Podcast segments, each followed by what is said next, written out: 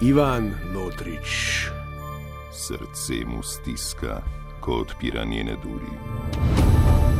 Lahko da je zadnjič. Eno, ampak ne moreš to veter dati. Duši ga, ko za nas seda na hladno keramiko, Evo poslednji branik med seboj in pogubnimi soparami globin blodnjaka rumene periode. To ti mene je. A storil bo, kar mož mora storiti, in se, ako mu uspe preslišati sladke klice siren lobotomije, vrnil bogatejši. Latrina, Evo vam Žižka. resno, za zjokat.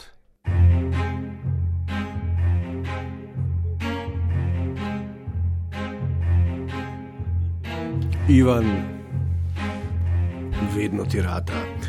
Pozdravljeni, Angelce, Boruti, Pisure, modna perijat, resničnostna svojat, skratka vsi, ki nam svet delate lep, enostaven in barvno usklajen, na sporedu so minute za vas. Kako blizu smo dnu duhovnega marijanskega jarka pogube, prav blizu, moram reči, ne vem, če imamo še manevrski prostor za id globje, za začetek pa ena zanimiva vest. Rumena periodika se je končno eh, žanrsko in politično povsem razklala, razdelila in oba pola gresta eno zanimivo svojo eh, pot. Eh, razdelila se je na softcore in hardcore, politično pa kako pač na vaše in naše, seveda skladno eh, z ključnim letom 45 prejšnjega stoletja. Latrina, latrina. Ah, Ja, takole, ne? zdaj si, da bomo doumeli ta uh, razkol in to rojstvo neke nove žanrske raznovrstnosti. Uh, v enem izmed medijev si lahko, recimo, ne, po novem med člankom z naslovom Koga s šopkom čaka Damien Murko in še enim člankom, da ex-misica Tina Gabr prodaja uh, BMW z novo dišav in 200 tisoč km, preberete še članek. Jankovičeva država, ne, v katerem, ne, to je pa hec, kao neumne pisure, ne, ki sicer to vemo, težko ločijo med narobe in prav, ne še med modro in rdečo, težko ne. Ampak te iste pisure, kar naenkrat blazno analitično in uh, bom rekel grimsoidno spretno disajo z oki. Ne se ne, da si z oko Džoko tega ne zasluži. Je pa zanimivo, kako avtorica, ki je še v prejšnjem odstavku, recimo MK, ne, podpisana z MK, ne, ki še v prejšnjem odstavku ne šteka praktično nič, kar naenkrat lucidnosti take družbeno-politične iz rokava stresa.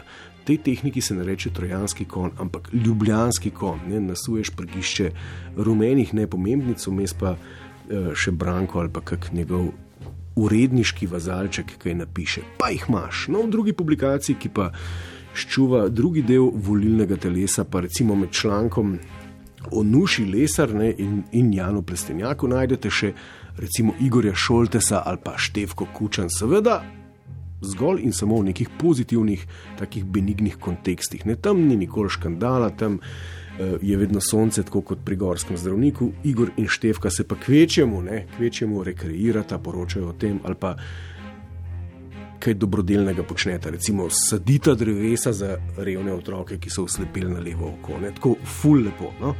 Zanimivo je že sam pristop, ne? kaj z tega ugotovimo. Ne? Desno sučne oziroma janezoljubne rumene publikacije štekajo, da je uh, volilna baza, ne? oziroma tisti, ki jih naslavljajo, res vajena močnih in sočnih pripovedk, ne? fikcije in, in, zarotniški žmoh na vsakem koraku, zato jih neke običajne benigne zgodbe ne ganejo več. Ne? So tudi bolj militantni, kar je posledica strahu pred mnogo čim, ne? zato so njihove zgodbe bolj hardcore, ne? bolj trdi pornič, bolj surove, bolj škandalozne, da si ravno pokrivajo iste stvari, ne murkote in resničnostne šove. Ne? Oni so tako kot punk, ne? polni krvi, sperme in pretiranega jadikovanja nad uzurpatorji oblasti. Ne? Logično, zgodovinska opozicija, ne? ampak spet naletimo pa na en luškan paradoks, ne? ker gre za precej boga in niva na boječo populacijo. Ne? Tako da tukaj smo mal paradoksalni, ampak ta pojav še raziskujemo. Na drugi strani, torej, če gremo na drugo stran, eh, klevosučnim, torej milanoljubnim medijem, eh, rumenim, ne, ker gre le za vzdrževanje slovenskega mita o dualizmu. Skratka, na levosučni rumeni hemisferi, ki jo strokovnjaki za podničtivo imenujemo bernardinska literatura, po Bernardi je klin, seveda. No, Tam je pa stvar drugačna. Ne? Ti kujoni so pa bolj softcore, oni skušajo pa svet prikazati lep, jasno iz pozicije vladarjev in to je logično, ne? dokler je svet lep, ni revolucije, zato tam ni škandalov. Je Murko, je plestenjak, tako kot na kontrastrani, vse je isto, samo da eh, števka pa šoltes drevesa sadita. Svet je lep. Uh, tako se slovenski rumeni tisk deli na levo, desno, soft in hardcore. To so bile sekunde za politiko znotraj rumenega, zdaj gremo pa naprej s tedenskimi vsebinami. Latrina, latrina, latrina. En čudovit uh, kuharski eksperiment se je zgodil, ne? naš uh, estradni žvrgolin.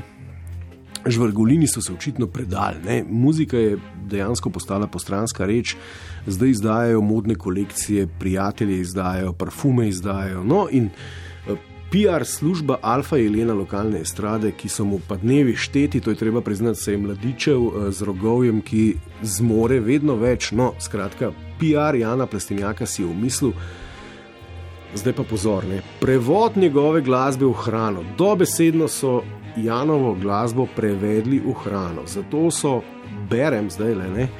Najeli oziroma mobilizirali kuharskega strokovnjaka Marka Gorelo. Ne, in zadeva je potekala tako, da je pravzaprav ni bilo lahko. Ne? Marko Gorela je dva dni, tako piše v zapisu, non-stop poslušal zbrana dela Jana Plestenjaka, da ga je sploh na nek način poštekal, da je lahko začel njegovo godbo, njegovo umetnost prevajati v kalorije. Uh, no, in ko ga je prevedel, je celo zadevo prevedel uh, v hrano. Ne? Če vas zanima, kako je Plestenjakova skladba. Uh, zveni skozi kalorije, vam tole dobesedno preverjam, da ne bo kdo rekel, da zavajam javnost. Tole je Marko Gorela po dveh dneh kontemplacije na skladbo oziroma na glasbo Jana Plestinjaka uh, izustil ob tistem eureka trenutku. Evo berem. Ravioli z gomolno zelenjavo in albuminsko skuto, čuft oslovskega mesa, glaziran z lešnikovim maslom, kremna polenta in čips korenja. Wow, kako se afnamo, ne čuft, oslo, oslovski čuft. Ne. Uh, afnamo se mal, ne me spominja na Wernerja, ki si je uh, najel cel kup talentov, da so stuhtali kako celo veličino njegove kariere zaobjeti in spraviti eno samo flaško parfuma. Ne. Kaj pa če bi dal kuharju Markotu za poslušati, recimo temu Marku Goreli, ne, recimo album Milesa Davisa, Kind of Blue, kultna zadeva. Ne. Si predstavljate, da ne bi začel z oslovskimi čufti v lužici mačega kozlanja z vanilijo, ampak bi rekel preprosto pohan pšanc. Pa ne bi dost falil, ne, ker ga je imel Miles res rad, ne, s parkerjem sta hodila na pšanca, pa bili holiday je šla včasih z njima. No, iz, tega bi se dal izpeljati, da sta talent in ustvarjalna samozavest obratno sorazmerna z menijem, za katerega si tvoj eh, PR domišlja, da je pravi za tvojo glasbo. Gremo naprej. Latrina, latrina. latrina. Uh, lepo je in spodbudno, da rumeno včasih, ko univerzitetni diplomiranci stagnirajo na raznih zavodih za zaposlovanje, ponud nove zaposlitvene možnosti. In tako smo v tem tednu dobili tudi nov poklic, živijo Mirta. Eh, reče se mu intuitivna svetovalka. Zapis gre pa takole. 24-letna Katja Mihelčič, ki jo poznamo iz druge zasedbe Foxy Teens, je danes intuitivna svetovalka in avtorica dveh knjižnih uspešnic. Nekaj časa je imela duhovno šolo za mlade, danes pa se lahko pohvali s svetovanjem, imenovanim nadčutno branje duše. Iz nadčutnih zaznav dobivam informacije, ki se tičejo tako materialne dimenzije, kot tudi ostalih dimenzij, je razkrila Katja. Kaj pomeni nadčutno branje duše? Poleg tega pa javno in s pokončno glavo prizna, da ima sposobnost videti in slišati angele, ter da ji leti pošiljajo sporočila. Od poskočne najstnice v mini krilu do intuitivne svetovalke. Se tudi vi strinjate, da je Katja opravila dolgo pot po duhovnosti? Seveda se strinjamo. Latrina, latrina, latrina. Ok, še tole smo dobili pravkar posebno sporočilo. Naš urednik Smrečica mi ga je poslal, da Tomaš Purkart Purki sporoča, da je bil Dragan Bulič prejšnji teden globoko užaljen, ker ga Werner ni povabil na predstavitev svojega parfuma. Tudi to je rekel, da ok, če ga že ni povabil, da bi mu stekleničko vsaj poslal. Latrina, latrina. Dragan Latrina se zauzema, da bi to krivico uh, popravila. Ok, od intuitivnega svetovanja in teh krivic, ki so uletele kot medklic, pa za konec še k lepotni infuziji, analizi blond lasu in po podobnem. Takole gre članek. Igravka in zabavna žirantka Tanja Ribič je ena tistih, ki rade posegajo po modernih metodah za ohranjanje zdravja in lepote. Pred kratkim se je tako odpravila na kliniko za funkcionalno medicino, kjer preventivno skrbijo, da ne pride do kroničnih in degenerativnih obolenj. Bila je navdušena, še posebej pa so ji bili zanimivi termografija strani doktorja onkologije, analiza las oziroma diagnostika z mineralogramom, zdravljenje z matičnimi celicami in plazmo ter individualni program za izgorelost, ki je pogosto posledica številnih stresov in pritiskov. Prav ti razlogi so jo pripravili do tega, da je privolila v postopek in se priključila na infuzijo, po kateri se je počutila prerojeno in bo lažje kos številnim projektom, ki jo čakajo.